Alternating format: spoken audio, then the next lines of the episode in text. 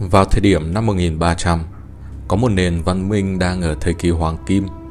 Nhưng theo nhận định của các nhà khảo cổ học, thì cho đến một ngày nọ, thành phố với hơn 15 triệu dân này đột nhiên biến mất mà không có chiến tranh, nạn đói hay dịch bệnh. Chỉ còn lại rất ít người. Có lẽ là do thời gian lâu dài mà những người ở lại này không biết tổ tiên của họ đã đi đâu. Đó chính là nền văn minh Maya. Nền văn minh bí ẩn này đã để lại cho thế hệ tương lai không chỉ một mối nghi vấn, mà còn để lại một dự ngôn. Theo lời tiên tri của người Maya, ngày tận thế sẽ đến vào ngày 21 tháng 12 năm 2012. Sự việc này đã thu hút sự chú ý của rất nhiều người, nhưng sự thật đã chứng minh rằng ngày này không phải là ngày tận thế. Vì vậy, nhiều người đã đàm tiếu về lời tiên tri của người Maya. Họ cho rằng dự ngôn này là không chính xác. Cho đến khi một trưởng lão Maya xuất hiện, ông ấy nói với mọi người rằng dự ngôn của người Maya không phải là không chính xác, mà mọi người đã lý giải sai. Thực tế, cho đến nay, hình thế trên thế giới chúng ta vẫn đang diễn ra giống như lời tiên tri của người Maya cổ đại. Vậy trong dự ngôn của người Maya, tương lai của chúng ta sẽ thế nào? Dự ngôn người Maya vào năm 2012, các phương tiện truyền thông trên toàn thế giới đã đưa tin về lời tiên tri về ngày tận thế. Chúng ta sẽ phát hiện rằng mỗi người trong chúng ta đều như một mảnh ghép trong trò chơi ghép hình. Vào thời điểm trò chơi kết thúc, ngày tận thế của loài người rất có thể sẽ đến và tất cả những điều này đã được bắt đầu từ rất lâu. Chuyện kể rằng, vào một đêm khoảng 1.400 năm trước, một vị tế tư vĩ đại của người Maya đã sử dụng một công thức lịch pháp chính xác để tính toán ra con số 21 12 2012 và để lại một dự ngôn. Theo dự ngôn này, năm 2012 sẽ là năm bước vào một giai đoạn quan trọng. Liệu con người còn có tương lai hay không? Điều đó phụ thuộc vào quyết định của nhân loại trong giai đoạn này. Hóa ra người Maya tin rằng nền văn minh nhân loại sẽ trải qua năm giai đoạn, lần lượt từ thế giới thứ nhất đến thế giới thứ năm mà năm giai đoạn này có thể tương ứng với sự thay đổi của mặt trời trong một ngày. Thế giới thứ nhất là buổi sáng.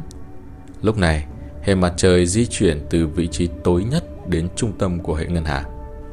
Bởi thế giới trước đó vừa bị hủy diệt, vậy nên hết thảy mọi thứ trên thế gian đều ngổn ngang chờ khôi phục lại.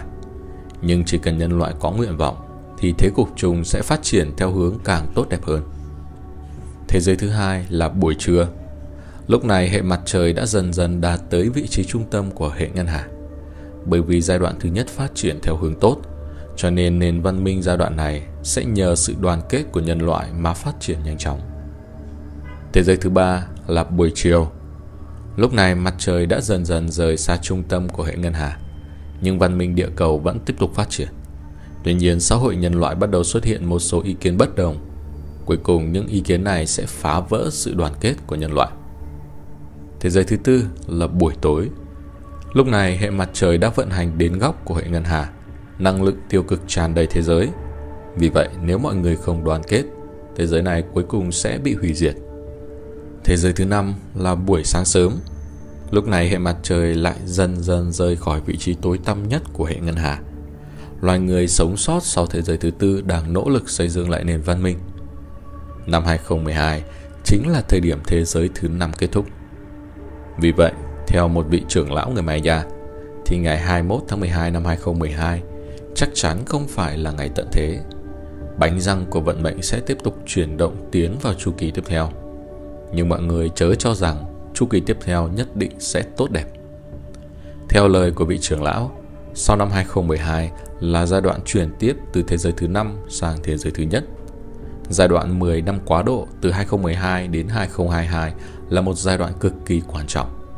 Nếu con người quyết định lựa chọn những thế lực tiêu cực, tôn thờ bạo lực, tham lam, tàn nhẫn, dốc hết tiền và từ bỏ việc bảo vệ tự nhiên, thì nền văn minh này sẽ tiến đến diệt vong như nền văn minh trước.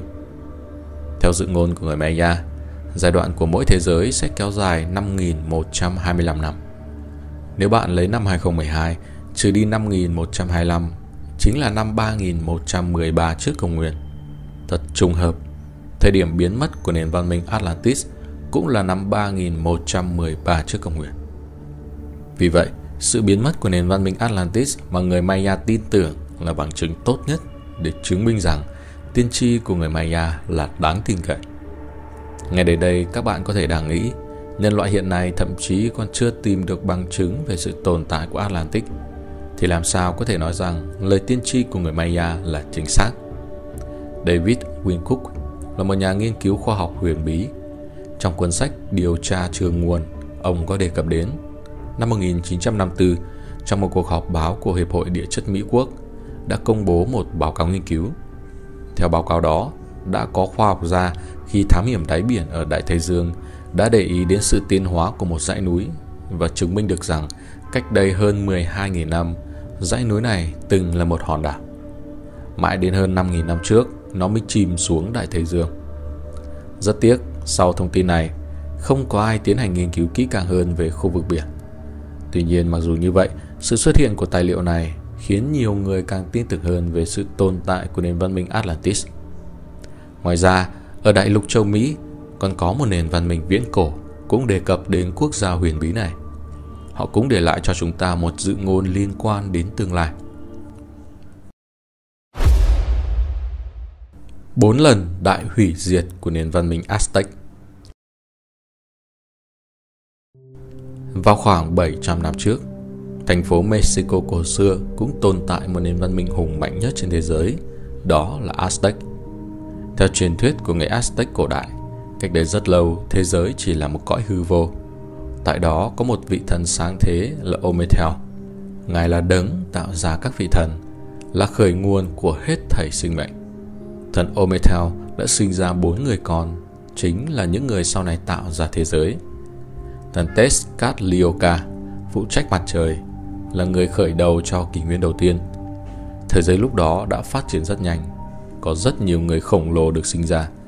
Họ tuy không có sức mạnh như các vị thần, nhưng họ cũng có trí tuệ nhất định và tuổi thọ rất dài. Mặc dù kỳ mặt trời thứ nhất phát triển rất nhanh chóng, nhưng thời gian tốt đẹp không kéo dài mãi. Cuối cùng đã bị hủy diệt trong cuộc chiến giữa các vị thần. Sau đó, thế giới được người em trai là Quest Zanquat thống trị. Đây là kỳ mặt trời thứ hai. Vào thời điểm này, người khổng lồ đã không còn tồn tại.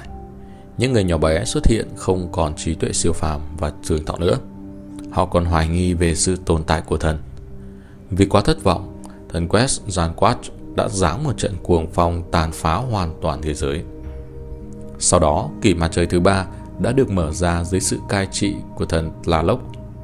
Giống như hai kỷ mặt trời trước, lúc mới bắt đầu, thế giới vô cùng tốt đẹp. Con người trên mặt đất luôn được giúp đỡ, ban mưa điều độ để tưới tiêu cho mùa màng. Nhưng do con người khinh nhờn, thần Tlaloc đã không ngần ngại giáng mưa lửa để kết thúc kỷ nguyên này. Về sau, kỷ nguyên thứ tư cũng không kéo dài lâu, cuối cùng bị hủy diệt bởi một trận đại hồng thủy. Và rồi thế giới bước sang kỷ nguyên mà nhân loại đang sống ngày nay, kỷ mặt trời thứ năm. Lúc này, vị thần phụ trách mặt trời là Tonatiuh. Trong truyền thuyết của người Aztec, kỳ mặt trời thứ năm rồi cũng sẽ bị hủy diệt bởi một trận động đất lớn.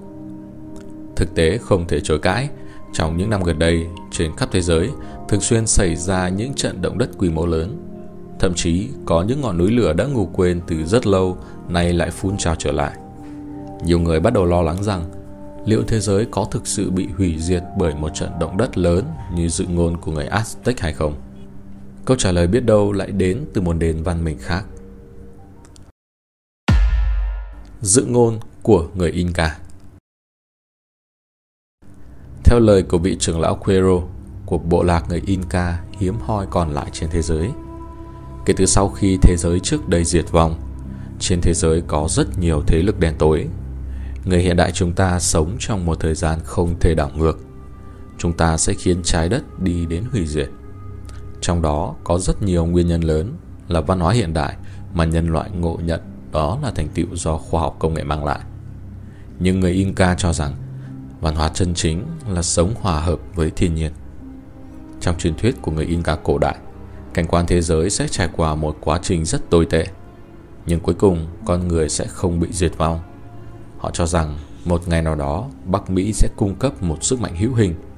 Ở đây, mọi người có thể coi đó là sức mạnh hành động, Ở châu Âu sẽ cung cấp ý tưởng, châu Nam Mỹ sẽ cung cấp lực lượng tâm linh và châu Á sẽ xuất hiện một người phụ nữ sẽ dẫn dắt thế giới đến một thiên niên kỷ vàng tiếp theo. Vì vậy theo dự ngôn của người Aztec, thế giới đã trải qua 4 lần hủy diệt nhưng cũng đã được tái sinh 4 lần. Trong khi người Maya cho chúng ta biết rằng trong khoảng thời gian từ năm 2012 đến 2022, nhân loại sẽ phải trải qua sự chọn lựa. Nếu lựa chọn đúng thì thế giới không những không bị hủy diệt mà còn bước sang một thời kỳ hoàng kim tốt đẹp hơn. Và cuối cùng, văn minh Inca đã đem đến cho chúng ta một lựa chọn duy nhất, đó là học cách chung sống hòa hợp với thiên nhiên. Trái đất này chỉ có một, không có trái đất thì nhân loại cũng sẽ không tồn tại. Phát hiện thành phố tội lỗi Tại khu vực Tahaman của Jordan, người ta phát hiện một di chỉ khảo cổ. So sánh về vị trí địa lý, những đồ dùng còn sót lại, thời gian, vân vân đều ăn khớp với mô tả về Sodom trong Kinh Thánh. Các khám phá khảo cổ cho thấy di chỉ đã được giữ nguyên hiện trạng, được bao phủ một lớp bụi dày. Tại đây người ta tìm thấy nhiều viên lưu huỳnh bị đốt cháy. Hàm lượng lưu huỳnh của đá lưu huỳnh do địa nhiệt sinh ra chỉ khoảng 30 đến 40%, nhưng hàm lượng trong đá lưu huỳnh tại đây lên tới 96 đến 98% sẽ sinh ra nhiệt độ cực cao khi bị đốt cháy. Với mức nhiệt này có thể khiến con người, gia súc và cả thành phố trong nháy mắt biến thành chỗ bụi. Dù thế nào đi nữa, cách đây 3.700 năm, hai thành phố đã bị phá hủy bởi một thế lực siêu nhiên. Các nhà khoa học cho rằng có thể một thiên thạch đã rơi xuống thành phố này. Điều đó tương hợp với việc giáng lửa trời đốt thành được ghi chép trong Kinh Thánh. Lẽ ra thành Sodom đã không bị hủy diệt. Kinh Thánh ghi lại tội lỗi của Sodom và Gomorrah là vô cùng nghiêm trọng.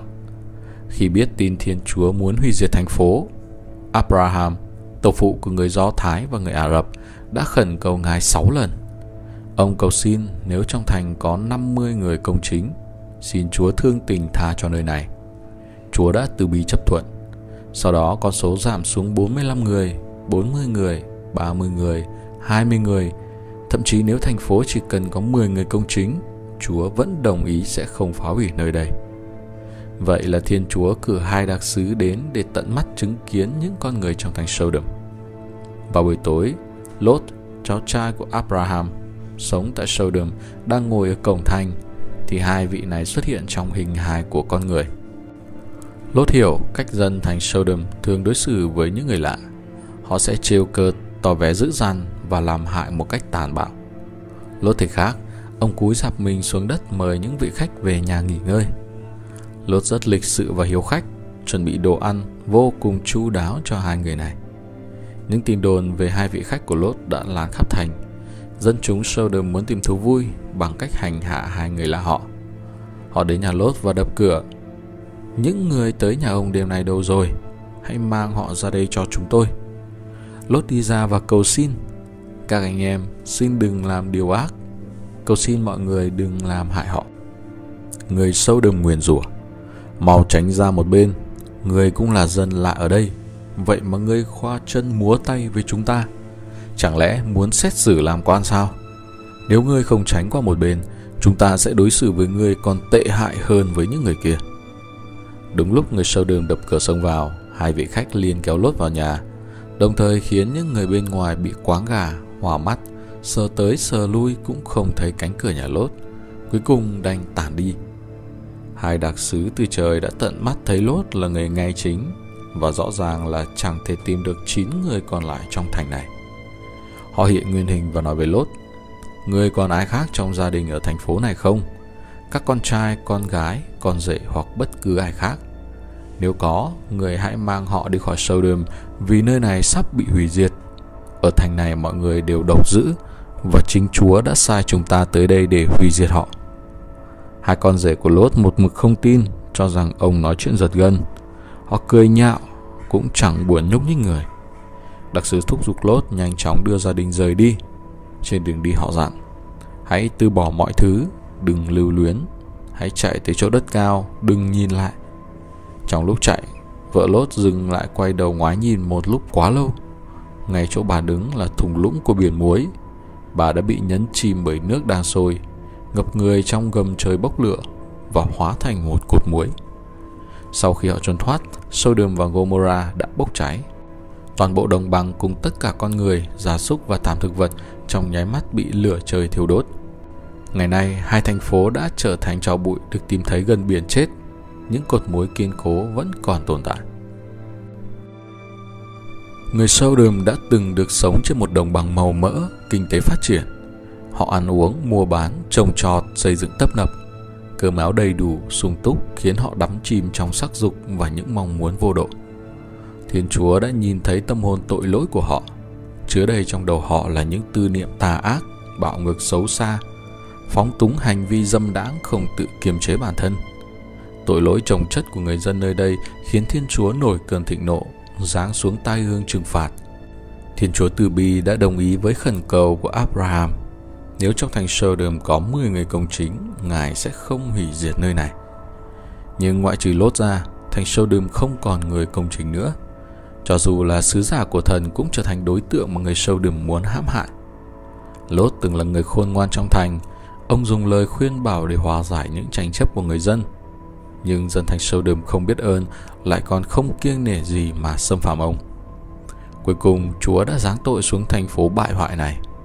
The Sodom sau đó cũng trở thành một phép ẩn dụ cho tội ác và đồng tính luyến ái ở phương Tây.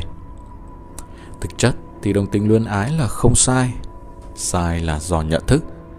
Nếu như chỉ vì thỏa mãn lòng dục mà phóng túng bản thân, không kiêng nể hết thảy, thì trong mắt chư thần chính là tà ác, là tội lỗi, mà kết quả nhận được đương nhiên là sự trừng phạt.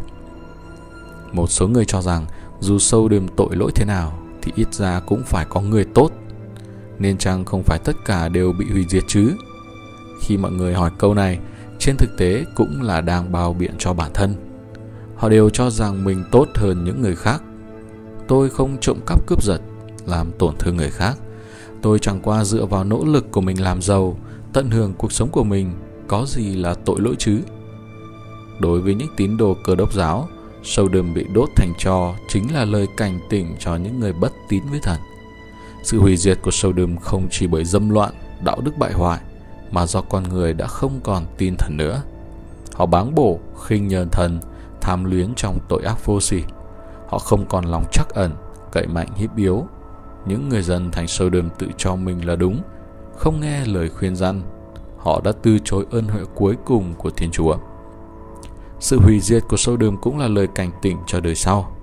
Con người rời xa thần sẽ mất đi tiêu chuẩn làm người, phán đoán thiện ác, thị phi. Khi con người không còn những chuẩn tắc đạo đức để ước thúc hành vi, không điều ác nào không dám làm, thì chỉ một sớm một chiều có thể bị đào thải. Khi cả một quốc gia khinh nhờn báng bổ thần Phật đã vượt xa sâu đường năm xưa, thần sao có thể bỏ qua? Khi việc có tín ngưỡng trở thành trò cười bị chế giễu, bị coi là mê tín, trong khi những điều thấp kém loạn luân, dầm đãng lại trở thành trào lưu của xã hội, thì thế giới còn cách thành sâu đường năm xưa bao xa. Khi bất công tràn lan, những người chính nghĩa lên tiếng thì bị bắt bớ, đàn áp, bịt miệng. Đại đa số người ta im lặng lo thân, dung túng cho kẻ ác. Người như vậy cách phán xét cuối cùng còn bao xa? Chúa Giêsu đã từng để lại lời tiên tri cho môn đồ của mình. Ta minh xác nói cho các con, vào ngày phán xét, Sodom và Gomorrah so với quốc gia kia còn nhẹ hơn rất nhiều. Bạn hãy nhớ lại chi tiết vợ của Lốt. Bà đã vi phạm lời nhắc nhở đừng quay đầu lại. Có thể bà không tin lời nói của đặc sứ hay luyến tiếc tài sản hoặc lo lắng về cuộc sống mới. Cuối cùng cũng bị hủy diệt cùng với thành phố kia. Có người nói, tôi chỉ tin bản thân mình, phủ định những điều chưa thấy hoặc chưa được khoa học xác minh rõ. Nhưng nếu ngày phán xét đến, bản thân có thể cứu mình khỏi nguy nan hay không? Thực ra, khi đại nạn sắp đến đều có cảnh báo, chúng ta chỉ là có nhận ra hay không mà thôi. Bạn cũng có thể thấy, cuộc sống của người hiện đại đã đạt đến mức độ phong phú chưa từng có. Nhiều người tận hưởng, theo đuổi tình cảm và chìm trong khoái lạc. Có rất nhiều lối sống sai lầm lại trở nên phổ biến, thậm chí đảo lộn quan niệm của con người như tình một đêm, ngoại tình, giải phóng tình dục. Vậy thế giới này còn cách ngày phán xét bao xa? Có hai câu chuyện kể về thiên đàng và địa ngục để giải thích về sự lựa chọn của con người khi đối diện với của cải vật chất và tinh thần. Tuy đây có thể là chuyện không có thật, nhưng cũng đáng để chúng ta suy ngẫm. Chuyện thứ nhất kể về một vị giám đốc nọ. Sau khi từ trần, linh hồn được đi gặp Chúa Giêsu tại vương cung thánh đường Thánh Phêrô. Xung quanh ông mọi người đọc thánh kinh và ca ngợi thượng đế. Tuy nhiên Thánh Phêrô cho phép ông xuống địa ngục khảo sát một lần rồi mới đưa ra quyết định. Thế là vị giám đốc nọ được đưa tới địa ngục. Tại đây ông ta nhìn thấy biển xanh, cát trắng và ánh nắng trói trang, Thấy những mỹ nữ ca hát nhảy múa như mây bay. Lại có cả rượu ngon và các loại thú vui chơi hưởng lạc. Đi thăm thú một hồi, vị giám đốc trở về nói với Thánh Phêrô rằng ông quyết định xuống địa ngục. Tuy nhiên khi quay trở lại địa ngục, điều đón chào ông ngược lại, đó chính là núi đao, biển lửa, vạc dầu. Ông ta quay đầu lại gọi tên Thánh Phêrô và hỏi: "Những người đẹp và rượu ngon đâu hết cả rồi?" Thánh Phêrô đáp: "Xin lỗi, cái mà anh vừa đề cập không hề tồn tại." Còn một câu chuyện khác tương tự kể về một người phụ nữ thành đạt. Cô chẳng may bị tai nạn xe qua đời, linh hồn cũng bay lên thiên đàng gặp Thánh Phêrô và cũng được đối diện với sự chọn lựa tương tự. Tại địa ngục, cô được nhìn thấy sân golf với những thảm cỏ xanh mướt cùng tất cả bạn bè cộng sự của mình. Cô rất vui vẻ khi được ở cạnh họ, còn dùng bữa tối với tôm hùm cùng họ. Hơn nữa, cô còn gặp cả ma quỷ biết nói. Sau đó cô lại được đưa lên thiên đàng, gầy đàn, hát thánh ca và đi xuyên qua những đám mây trắng bồng bềnh. Sau một ngày trải nghiệm tại thiên đàng và địa ngục, cuối cùng cô lựa chọn đi tới địa ngục. Giống như vị giám đốc kia, lựa chọn của cô là mảnh đất khô cằn sỏi đá, bị bao trùm bởi đầy rác thải, phân và nước tiểu. Tất cả những người bạn của cô quần áo đều tả tơi, rách dưới. Những tên quỷ giả xoa mặt máy dữ tợn ôm lấy khuôn mặt đầy ngờ vực của cô mà hét lớn. Hôm qua là màn chào hỏi với cô, còn hôm nay cô chính là một thành viên trong chúng tôi. Bạn có nhận ra rằng nếu thật sự có thiên đường và địa ngục thì chẳng phải khi mỗi ngày chúng ta theo đuổi những thứ cám dỗ vật chất đời thường cũng là đang tiến gần tới địa ngục hay sao? Có mấy ai chọn lựa đời sống tâm linh để trở về thiên đàng? Những người tu luyện khi đạt đến trình độ nhất định có thể khai mở thiên mục, nhờ đó có thể thấy được cửa địa ngục được mở ra. Vị cao tăng kể rằng ông thường xuyên nhìn thấy hai cánh cửa lớn ở không gian khác được mở ra. Trong đó một cánh cửa chính là cửa địa ngục, cao lớn ở mù. Tuy nhiên cánh cổng này lại được trang trí rất xa hoa lộng lẫy và còn có cả những ma nữ ăn mặc diêm dúa loè loẹt đứng ngoài cửa đón khách. Ngoài ra, còn lơ mơ nhìn thấy ngay sát cổng ra vào đang mở tiệc rất lớn.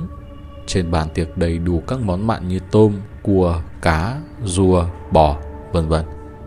Trong đó còn có các loại trò chơi cá cược và các trò chơi mang tính kích thích để dẫn dụ người vào đó ăn chơi, hưởng lạc. Bằng sự quyến rũ như vậy nên có rất nhiều người đã tiến về phía cánh cửa địa ngục, xếp hàng chật cứng trước cổng. Vị cao tăng này còn chia sẻ để tìm cách kéo con người xuống địa ngục, ma quỷ sẽ diễn hóa ra rất nhiều những thứ vật chất mà nhân loại truy cầu và những thứ muốn hưởng thụ. Kỳ thực tất cả đều là giả, đều là để lừa người. Tuy nhiên vì mê muội nên con người không thể phân biệt nổi. Họ còn nghe thấy những ma nữ này thì thầm bàn tán. Muốn lừa những người hồ đồ xấu xa này xuống đây, trước tiên cần làm cho họ được thăng hoa, từ đó làm phong phú lực lượng của thế giới ma quỷ. Hơn nữa, ông còn nhìn thấy rất nhiều những người mặc quần áo nhà sư, đạo sĩ cũng tiến vào cửa địa ngục. Họ là những người phá hoại giới luật trong tù luyện, ăn chơi, hưởng thụ xấu xa còn hơn cả những người bình thường. Lại có một số người là bị uy hiếp phải đi vào đó, trên người đều bị đóng dấu màu đỏ. Đây chính là những người trước đây bị những lý luận của ma quỷ lừa gạt, ký cam kết hay phát lời thề gì đó với những tà ma này. Có phải những điều mà cao tăng này nhìn thấy cũng chính là phản ánh hiện trạng nhân loại ngày nay, đang bị những mê hoặc của ma quỷ quấn hút mà không hay không biết, cứ tấp nập tiến về phía địa ngục. Đây cũng là minh chứng cho thấy hai câu chuyện kể trên không chỉ là chuyện chỉ để đùa giỡn. Có lẽ vẫn có người không tin sẽ xem thường mà cho rằng Làm thế nào để chứng minh có thiên đường và địa ngục? Trên thực tế, các nhà khoa học sớm đã có những phát hiện, chỉ là nhân loại không muốn đối diện, không muốn thừa nhận mà thôi. Ngày 8 tháng 2 năm 1994, tờ Weekly World News đã công bố một bức ảnh gây sốc. Đây là bức ảnh được xếp vào hạng tuyệt mật do kính viễn vọng không gian Hubble chụp được. Nó được chụp vào ngày 26 tháng 12 năm 1993, chỉ ít ngày trước khi kính viễn vọng Hubble được sửa chữa. Ở thời điểm đó, ống kính khổng lồ của chiếc kính viễn vọng đã tập trung vào cụm sao ở rìa vũ trụ và nó đã vô tình chụp được một cảnh tượng vô cùng đặc biệt. Hình ảnh giống như một thành phố màu trắng lung linh bồng bềnh trôi giữa màn đen của vũ trụ. Theo thông tin chia sẻ từ trang báo, đây chỉ là một trong vài trăm tấm ảnh được gửi về. Nghiên cứu sinh, tiến sĩ Marcia Mason dẫn lời chuyên gia Cục Hàng không Mỹ cho rằng tấm ảnh đó chắc chắn là thể hiện thiên đường.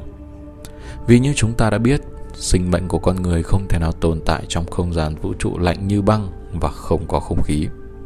Nơi mà chúng tôi phát hiện được chính là nơi ở của Thượng Đế. Đến các nhà phân tích của NASA cũng không tin vào mắt mình khi nhìn thấy những bức ảnh. Sau khi kiểm tra đi kiểm tra lại dữ liệu, họ kết luận rằng những bức ảnh đó là thật. Họ cũng đưa ra giả thuyết rằng thành phố đó không thể có sự sống như con người. Lời giải thích hợp lý duy nhất đó là thành phố mà những linh hồn của người đã chết cư ngụ. Một nguồn tin của tôi kể rằng các nhà phân tích của NASA đã kết luận rằng họ đã tìm ra nơi Chúa sống. Tiến sĩ Masson nói thêm. Song song với bức ảnh về thiên đường, một bài báo khác còn tiết lộ quá trình các nhà khoa học Nga phát hiện ra cánh cửa cầu thông với địa ngục. Bắt đầu từ những năm 70 của thế kỷ trước, Liên Xô cũ đã thực thi công trình khoan sâu dưới lòng đất trên quy mô lớn. Theo đó, địa điểm khoan thăm dò được chọn ở vùng Pesamo, nơi ít người đặt chân đến. Họ đào một cái hang sâu nhất từ trước đến nay, khoảng 12,2 km, và nó trở thành phòng thí nghiệm quân đội sâu nhất trên thế giới. Bị thu hút bởi những phát hiện đầy bất ngờ tại đây, các kỹ sư đã hạ một micro cùng với các thiết bị khác xuống hồ sâu. Tại đó, các kỹ sư đã ghi âm được những âm thanh kỳ lạ, giống như những tiếng thét đau đớn của những người bị nguyên rủa. Thông tin này đã khiến dư luận xôn xao trong suốt một thời gian dài. Nó khiến cho nhiều người tin rằng địa ngục là hoàn toàn có thật và con người đã phát hiện được cánh cửa thông với nơi này. Công việc khảo sát bắt đầu từ ngày 24 tháng 5 năm 1970 và dừng lại vào năm 1994. Lý do dừng việc khoan sâu do chính phủ đưa ra là vì kinh phí không đủ. Nhưng theo tiết lộ từ nội bộ nhân viên, nguyên nhân thật sự là do trong hàng xuất hiện một số hiện tượng siêu nhiên. Những nhân viên kỹ thuật khoan giếng cho biết, căn bản là không có tồn tại vấn đề về kinh phí, mà là vì có ma quỷ từ trong đáy hang bày ra. Công tác khoan gió không thể không dừng lại. Tiến sĩ As Zakov đối với những điều này giải thích như sau. Không cần phải nói, chúng tôi đối với những phát hiện này đều cảm thấy vô cùng chấn động.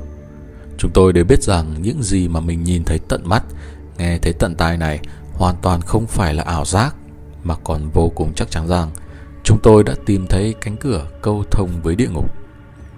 Mặc dù vậy nhưng cũng có nhiều người khăng khăng rằng những thông tin trên chỉ là sự trùng hợp và thực tế không hề có thiên đường hay địa ngục.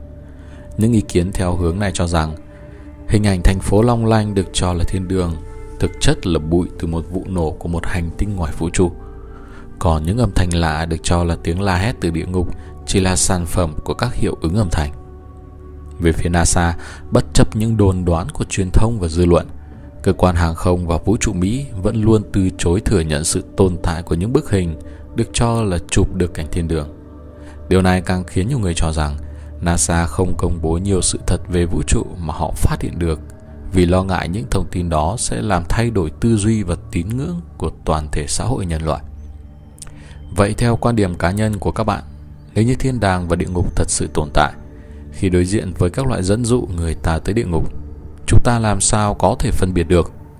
Và nếu như bạn luôn giữ cho tâm mình được thiện lương, từ bỏ những dục vọng ham muốn quá độ, lắng nghe lời kêu gọi hướng thiện bởi các bậc sứ giả của thần Phật, thì liệu bạn có tránh được khỏi tai ương bị rơi rớt xuống địa ngục hay không? Hãy chia sẻ cùng chúng mình ở phía bên dưới phần bình luận. Vanga sinh năm 1911 tại làng Perchik, Bulgaria. Bà từng là một đứa bé sinh non, bị biến chứng sức khỏe. Hồi nhỏ, bà là một cô bé bình thường và không biết được những khả năng của mình. Cuộc đời của nhà nữ tiên tri Bulgaria nghèo khó Vanga đã phải trải qua những thử thách nghiệt ngã. Trong chiến tranh thế giới thứ nhất, người cha bị điều động vào quân đội Bulgaria, còn ba mẹ thì đã mất khi cô bé Vanga vẫn còn nhỏ dại. Những khả năng siêu nhiên của Vanga đã tới một cách từ từ, không ai có thể nhận thấy nó đến từ ngày nào. Nhưng sau này, có nhiều người kể rằng bà đã giúp cha tìm được một con cừu bị lạc đàn. Tuy mắt không nhìn thấy gì, nhưng Vanga lại mô tả rõ ràng cái sân nơi con cừu bị giấu khiến mọi người rất ngạc nhiên. Còn Vanga nói rằng đã nhìn thấy điều này trong giấc mơ. Bà nhận thấy mình bắt đầu có những giấc mơ kỳ lạ về các tai họa mà sau đó đều trở thành hiện thực. Nhất là trong thời chiến, nhiều người chìm trong thất vọng và đau khổ đã tìm đến Vanga. Người có thể an ủi hoặc cho họ biết người thân của họ đã bỏ mạng ở nơi đâu. Người anh trai của Vanga là Vasin sung phong vào đội du kích. Vanga đã khóc và năn nỉ anh đừng đi, rồi nói rằng anh sẽ bị giết vào năm 23 tuổi. Thế nhưng Vasin đã không tin vào lời tiên đoán đó và ra đi vào tháng 6. Đến tháng 10 thì anh đầu hàng quân Đức bị tra tấn dã man và sau đó đã bị bắn chết. Vanga nhận biết được nhiều bi thảm, hiểu nhiều thứ và thấy trước được những sự kiện không tránh khỏi sắp tới. Tự bà đã giải thích những khả năng khác thường của mình là bởi sự có mặt của những vật thể đặc biệt và trong suốt ở xung quanh, nhưng bà không thể biết được nguồn gốc của chúng. Vanga đã cố gắng để tiên tri về những đứa trẻ sơ sinh hoặc chưa sinh. Bà nói rằng bà đã nhìn thấy và nói chuyện với mọi người, những người đã chết hàng trăm năm trước. Vanga đã nói về tương lai, mặc dù bà không muốn. Tháng 1 năm 1989, như người ta nói, Vanga đột nhiên kêu lên, Đừng sợ, anh em người Mỹ sẽ ngã xuống, con chim sắt sẽ đánh họ, cho bụi bao phủ và máu vô tội sẽ đổ. Và trong tháng 9 năm 2001, vụ tấn công khủng bố vào nước Mỹ đã xảy ra. Trung tâm thương mại thế giới tại New York bị phá hủy. Vào thời điểm đó, Tổng thống của Mỹ là George Bush. Trở lại vào năm 1979, Van Nga nói rằng tất cả tan như băng, nhưng chỉ có một điều vẫn còn nguyên vẹn, vinh quang của Vladimir, vinh quang của Nga. Ông loại bỏ tất cả để trở thành bậc thầy của thế giới. Baba Vanga cũng tuyên bố rằng Nga sẽ một lần nữa trở thành một đất nước vĩ đại. Bà từng tiên tri chính xác về các sự kiện gây chấn động thế giới như sự trỗi dậy của IS, vụ tấn công khủng bố 11 tháng 9, sóng thần năm 2004, Anh rời Liên minh châu Âu, đại dịch Ebola. Với năm 2021, nhà tiên tri mù người Bulgaria cũng đưa ra những lời tiên tri, nhưng chúng quả thực rất ảm đạm. Trước khi qua đời vào năm 1996 khi 85 tuổi, bà Vanga được cho là từng dự đoán vào năm 2021 rằng thế giới sẽ phải hứng chịu nhiều trận đại hồng thủy và những thảm họa lớn do quỹ đạo của trái đất sẽ thay đổi một chút, ảnh hưởng đến hoạt động địa chấn và núi lửa trên toàn thế giới. Ý thức con người sẽ thay đổi, thời kỳ khó khăn ập tới, con người sẽ bị chia rẽ bởi niềm tin. Chúng ta sẽ chứng kiến những sự kiện tàn khốc có thể làm thay đổi số phận và vận mệnh của nhân loại và dự đoán. Nhà tiên tri mù Vanga từng dự đoán xe lửa sẽ bay bằng cách sử dụng ánh sáng mặt trời. Việc sản xuất xăng dầu sẽ ngừng lại. Thực tế hiện nay, có rất nhiều cuộc thảo luận về năng lượng mặt trời và nhiều phát minh liên quan được công bố. Bà cũng tiên đoán rằng sẽ có loại thuốc chữa ung thư. Vào thời điểm đầu của thế kỷ thứ 21, nhân loại sẽ tìm ra thuốc chữa ung thư. Sẽ đến ngày bệnh ung thư bị trói bằng xích sắt. Josan trích dẫn lời tiên tri của bà Vanga. Đáng chú ý, bà được cho là từng dự đoán Tổng thống Nga Vladimir Putin trở thành nạn nhân của một vụ ám sát. Mối đe dọa với người đứng đầu Điện Kremlin có thể xuất phát từ bên trong nước Nga. Ngoài Tổng thống Putin, nhà tiên tri Vanga còn đưa ra những dự đoán với nhà lãnh đạo Mỹ. Nữ tiên tri mù Vanga tin rằng vị Tổng thống thứ 45 của Mỹ, ông Donald Trump, sẽ mắc một căn bệnh bí ẩn khiến ông bị mất thính giác và chấn thương não. Bên cạnh đó, nhà tiên tri mù cũng tiên đoán về việc nền kinh tế châu Âu sẽ sụp đổ. Các phân tử Hồi giáo cực đoan sẽ tổ chức một cuộc tấn công ở châu Âu. Những kẻ cực đoan sẽ dùng kho vũ khí hóa học nhắm vào người dân châu Âu, bà Vanga dự báo. Lời sấm truyền của bà Vanga vào năm 2021 cũng đề cập tới một con rồng chiếm lấy nhân loại. Ba người khổng lồ sẽ hợp nhất. Mọi người sẽ nhìn thấy tiền đỏ. Tôi nhìn thấy các con số 100, 5 và nhiều số 0 và dự đoán. Các nhà thông dịch cho rằng con rồng trong dự đoán của bà chính là Trung Quốc. Quốc gia đã trở thành siêu cường, chỉ đứng sau Mỹ vì GDP. Ba người khổng lồ tiếp đó có thể là Nga, Ấn Độ và Trung Quốc. Các số 100, 5 và nhiều số 0 có thể liên quan đến tiền tệ. Trong đó tờ 100 nhân dân tệ của Trung Quốc và 5.000 rúp của Ấn Độ có màu đỏ. Và trong một tuyên bố gần như là cuối cùng trước khi bà qua đời, nhà tiên tri Vanga nói rằng sau 200 năm nữa, con người sẽ thiết lập mối kết giao về trí tuệ với những người anh em từ các thế giới khác. Bà thậm chí còn nhận định rằng những người ngoài hành tinh từ các thế giới khác từ lâu vẫn sống trên trái đất. Họ đến từ hành tinh mà theo ngôn ngữ của dân cư ở đó được gọi là Vam Phim. Đó là hành tinh thứ ba tính từ trái đất. Các tiên đoán đáng sợ của bà Vanga có liên quan đến người ngoài hành tinh bao gồm Năm 2021, nhân loại trong sự tìm kiếm sự sống ngoài hành tinh sẽ tiếp xúc với những điều không tưởng và khủng khiếp. Năm 2256, tàu vũ trụ trở về trái đất mang theo một căn bệnh khủng khiếp mới đến hành tinh của chúng ta. Năm 2341, một cái gì đó đáng sợ đến gần trái đất từ không gian. Năm 3005, một cuộc chiến tranh trên sao hỏa. Quỹ đạo của các hành tinh trong hệ mặt trời đang bị xáo trộn. Năm 3797, tất cả mọi sự sống hoàn toàn biến mất trên trái đất, nhưng loài người di chuyển để tiếp tục cuộc sống trong các hệ sao khác. Năm 3803, rất ít người đến các hành tinh mới, một nơi ẩn náu của loài người. Dân cư thưa thớt, con người có ít liên lạc với nhau. Khí hậu của hành tinh mới ảnh hưởng đến con người, họ đột biến. Năm 4302, thành phố mới xuất hiện trên hành tinh. Việc quản lý của giáo hội khuyến khích sự phát triển của khoa học và công nghệ. Các nhà khoa học khám phá ra cơ chế chung về tác động của tất cả các bệnh trên cơ thể. Năm 4674, các nền văn minh đạt đến đỉnh cao của nó. Trái đất và các hành tinh khác có dân số 340 tỷ người, bắt đầu thời kỳ trộn lẫn người với người ngoài hành tinh sống chung. Không chỉ Vanga, nhà tiên tri Nostradamus, người Pháp sống ở thế kỷ 16, cũng từng dự báo rằng vào năm 2130, người ngoài hành tinh sẽ đến trái đất. Nostradamus từng thấy trước việc con người có thể phải đối mặt với cuộc xâm chiếm trái đất của người ngoài hành tinh. Không có gì gây sốc hơn và gây nhiều nghi vấn hơn bằng những lời nói mập mờ của các nhà chính trị gia hàng đầu thế giới về chủ đề này, mà đặc biệt là các chính trị gia Mỹ.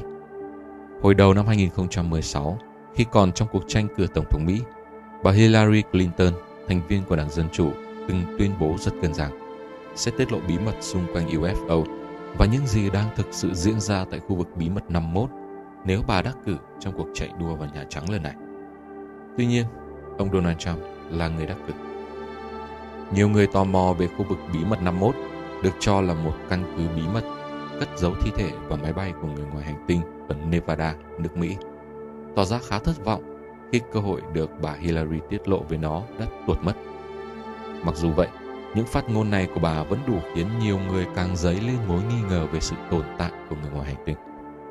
Được biết, ngoài bà Hillary, chồng của bà và cũng là cựu Tổng thống Mỹ, ông Bill Clinton, cũng là một người khá quan tâm về người ngoài hành tinh. Đầu năm 2014, ông Bill Clinton từng nói, tôi tin có người ngoài hành tinh. Nếu một ngày nào đó họ xuất hiện, tôi cũng không thấy có gì làm lạ. Các đời Tổng thống Mỹ được cho là biết rõ về UFO và người ngoài hành tinh, nhưng họ bắt buộc không được tiết lộ. Ngoài ông Bill Clinton, nhiều vị Tổng thống khác của Mỹ cũng từng mập mờ đề cập vấn đề này. Cựu Tổng thống Mỹ Jimmy Carter cũng từng khẳng định trông thấy UFO vào năm 1969. Tối hôm đó, tôi ở ngoài nhà ăn của trường học. Bầu trời đang tối dần, tôi đang chuẩn bị ăn tối. Có khoảng 25 người đang đứng gần tôi.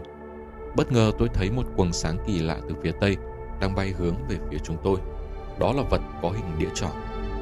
Nó bay càng lúc càng gần chúng tôi. Đến chỗ cây tùng thì ngừng lại lơ lửng, rồi nó đổi màu từ xanh thành đỏ, sang trắng. Mọi người ai cũng hoảng hốt, không ai biết đó là cái gì. Thế rồi nó lao vút về phía tây và biến mất. Đây là tôi tận mắt chứng kiến. Tổng thống Mỹ Barack Obama hồi 2012 cũng từng nói, Tôi đến trong hòa bình khi đến thăm Roswell ở New Mexico, nước Mỹ, nơi xảy ra vụ rơi đĩa bay nổi tiếng. Nhiều người đã bán tin bán nghi cho rằng đây là câu nói của người ngoài hành tinh khi ghé thăm trái đất. Khi phóng viên hỏi ông rằng liệu tại nơi này chính phủ có từng tìm thấy thi thể của người ngoài hành tinh rơi cùng với UFO, Obama đã trả lời đầy ẩn ý rằng nếu tôi cung cấp thông tin cho các bạn, tôi sẽ phải làm hại các bạn. Chúng ta phải giữ bí mật của chúng ta tại đây.